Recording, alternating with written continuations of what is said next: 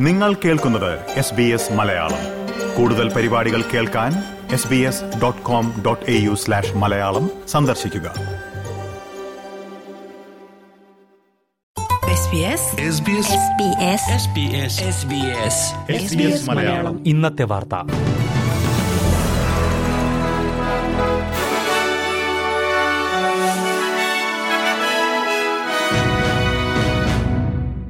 നമസ്കാരം. ഇന്ന് രണ്ടായിരത്തി ഇരുപത്തിമൂന്ന് ഓഗസ്റ്റ് പതിമൂന്ന് ഞായറാഴ്ച. എസ് ബി എസ് മലയാളം ഇന്നത്തെ വാർത്ത. വായിക്കുന്നത് Jojo Joseph. Voice to parliament റഫറണ്ടത്തെ പ്രധാനമന്ത്രി ആന്റണി അൽബനീസി രാഷ്ട്രീയ നേട്ടത്തിന് ഉപയോഗിക്കുകയാണെന്ന് ഫെഡറൽ പ്രതിപക്ഷം. റഫറണ്ടത്തെ അനുകൂലിക്കാത്ത പ്രതിപക്ഷ നടപടിയെ പ്രധാനമന്ത്രി കടുത്ത ഭാഷയിൽ കുറ്റപ്പെടുത്തിയതിനു പിന്നാലെയാണ് പ്രതിപക്ഷ ഉപനേതാവ് ഇന്ന് രംഗത്തെത്തിയത്.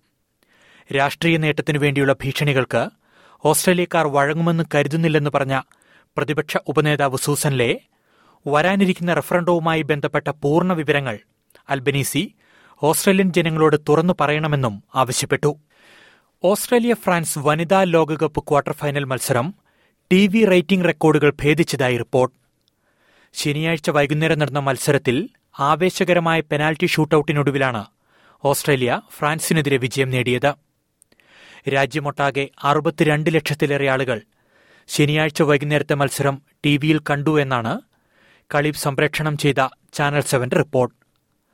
നാല് ദശാംശം ഒന്ന് ഏഴ് ദശലക്ഷമെന്ന ദേശീയ പ്രക്ഷേപണ ശരാശരിയോടെ രണ്ടായിരത്തി ഇരുപത്തിമൂന്നിലെ ഏറ്റവും കൂടുതൽ പ്രേക്ഷകരുള്ള പ്രോഗ്രാമായിരുന്നു ഓസ്ട്രേലിയ ഫ്രാൻസ് ക്വാർട്ടർ ഫൈനൽ മത്സരം. രണ്ടായിരത്തിലെ സിഡ്നി ഒളിമ്പിക്സിൽ കാത്തി ഫ്രീമാന്റെ നൂറ് മീറ്റർ ഓട്ടത്തിന് ശേഷം ഏറ്റവുമധികം ആളുകൾ ടി വിയിൽ കണ്ട ഇവന്റ്സ് കൂടിയായിരുന്നു വനിതാ ടീമിന്റെ പ്രകടനം. അതേസമയം മെറ്റിൽഡാസ് വനിതാ ലോകകപ്പ് നേടിയാൽ പൊതു അവധി നൽകുന്നതിൽ തർക്കം തുടരുന്നു. അവധി നൽകുന്നത് സമ്പദ് വ്യവസ്ഥയ്ക്ക് കോടിക്കണക്കിന് ഡോളർ നഷ്ടമുണ്ടാക്കുമെന്ന ബിസിനസ് അവകാശവാദങ്ങൾ പ്രധാനമന്ത്രി ആന്റണി അൽബനീസി തള്ളിക്കളഞ്ഞു. ആഘോഷങ്ങൾ യഥാർത്ഥത്തിൽ സാമ്പത്തിക പ്രവർത്തനങ്ങൾ വർദ്ധിപ്പിക്കുകയാണ് ചെയ്യുന്നതെന്ന് പ്രധാനമന്ത്രി ചൂണ്ടിക്കാട്ടി. അതേസമയം പൊതു അവധി നൽകുന്നതിനെ പിന്തുണയ്ക്കുന്നില്ലെന്ന് നാഷണൽസ് നേതാവ് ഡേവിഡ് ലിറ്റിൽ പ്രൌഡ് പറഞ്ഞു. ഓസ്ട്രേലിയൻ വൈനിന് ചൈന ഏർപ്പെടുത്തിയിരിക്കുന്ന നിരോധനം ഉടൻ പിൻവലിക്കുമെന്ന് പ്രതീക്ഷിക്കുന്നതായി ഓസ്ട്രേലിയ. ഓസ്ട്രേലിയൻ ബാർലിക്ക് ഏർപ്പെടുത്തിയിരുന്ന താരിഫ് എടുത്തു കളഞ്ഞതിന് സമാനമായ തീരുമാനങ്ങൾ ഉടൻ ഉണ്ടാകുമെന്ന് പ്രതീക്ഷിക്കുന്നതായി വാണിജ്യ വകുപ്പ് മന്ത്രി ഡോൺ ഫാരൽ പറഞ്ഞു.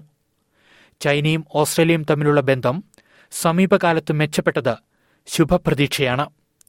വൈൻ താരിഫുമായി ബന്ധപ്പെട്ട് വേൾഡ് ട്രേഡ് ഓർഗനൈസേഷനിലുള്ള നടപടികൾ താൽക്കാലികമായി നിർത്തിവെക്കുവാൻ ഓസ്ട്രേലിയ തയ്യാറാണെന്നും വാണിജ്യമന്ത്രി കൂട്ടിച്ചേർത്തു.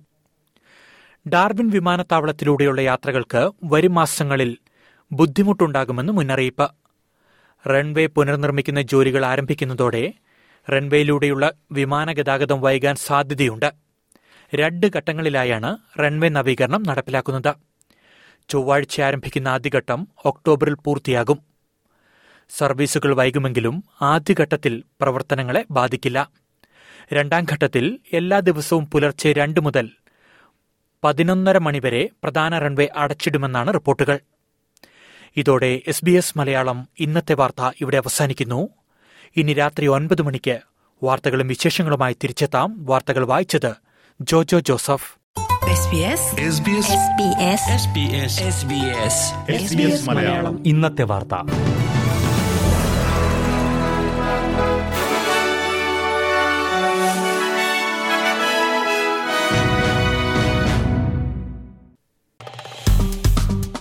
Like share comment S B S Malayalam Facebook page